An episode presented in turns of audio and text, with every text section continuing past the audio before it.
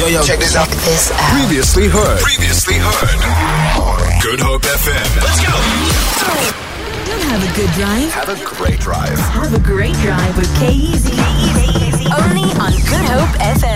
man. It's all about rugby fever. Lorenzo, what do we got going on? Uh, today we've got a very special guest by the name of uh, Stefan Terblanche. He played 37 tests for the Springboks, scoring 19 tries, four on debut against Ireland. So there's the hint already. And then he betted that with five against Italy. So I'm definitely looking forward to chatting to this man. Stefan, how are you doing today?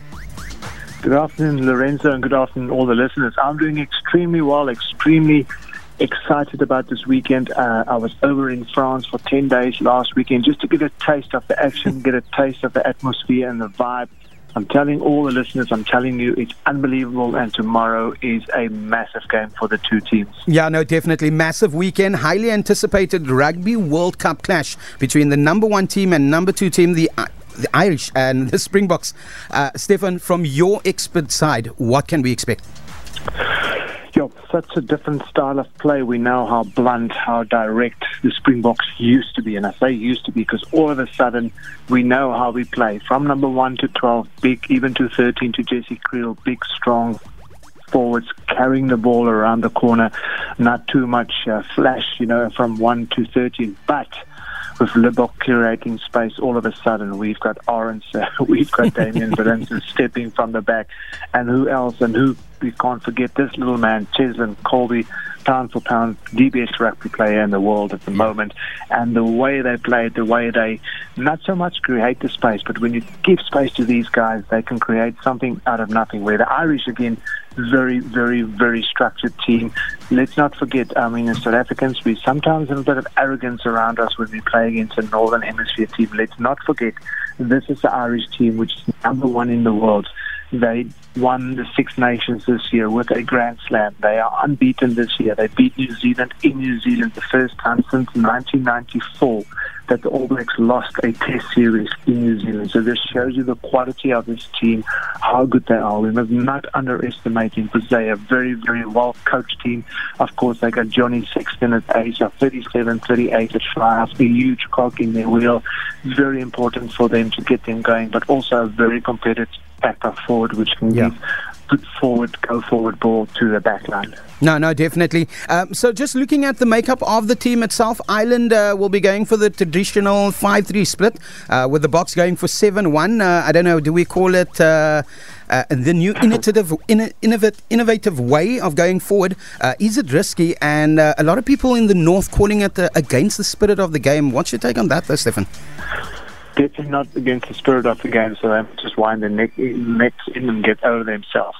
But in saying that, I'm not a big fan of the 7-1 split. And, and again, I'll trust the brains trust because they are in the game. They know what they're doing. They've obviously done their homework.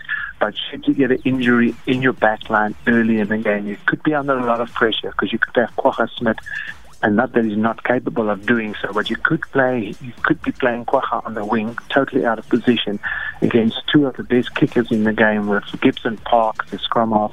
Uh, they'll be also bringing on Conor Murray, another world-class scrum off over 100 test matches for the Irish, and then of course Johnny Sexton. So, you know, as a back three, haven't played there, have that I've played there in my career as a wing and a fullback if you don't have all three working at the back together, getting to know one another, it can be a long day. And Johnny Sexton will find those holes at the back should Kwagga end up there. But hopefully it won't happen. But it, it is, you know, it's a high collision sport. Uh, chances for injuries are really, really right up there. And, you know, as I said, we could early in the game be having Kwagga to play on the wing. Yeah, no, definitely high uh, anticipated match. Uh, definitely looking forward to it. If you just joined us, we're chatting to uh, former Springbok Stefan Terblanche, and uh, he's giving us his insight on it. Uh, Stefan, before we say goodbye, uh, I need to give you two quick fire questions, though. Firstly, your semi final prediction as well as your score prediction. And I just want to know from you are you nervous about tomorrow?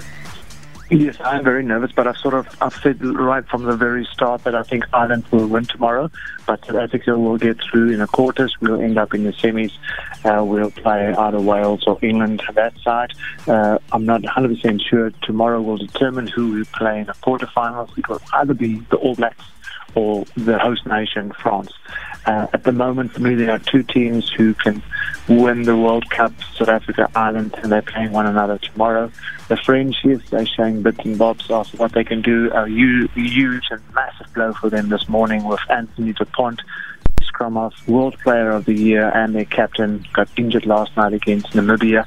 He'll be out for six weeks, so he'll be missing the pool, rest of the pool games, and then the quarters might even miss the semi-final. So for me at the moment, the two teams that can win this is uh, Ireland and South Africa. My big concern is, and I don't want to say that, is England. They play terrible rugby going into the World Cup.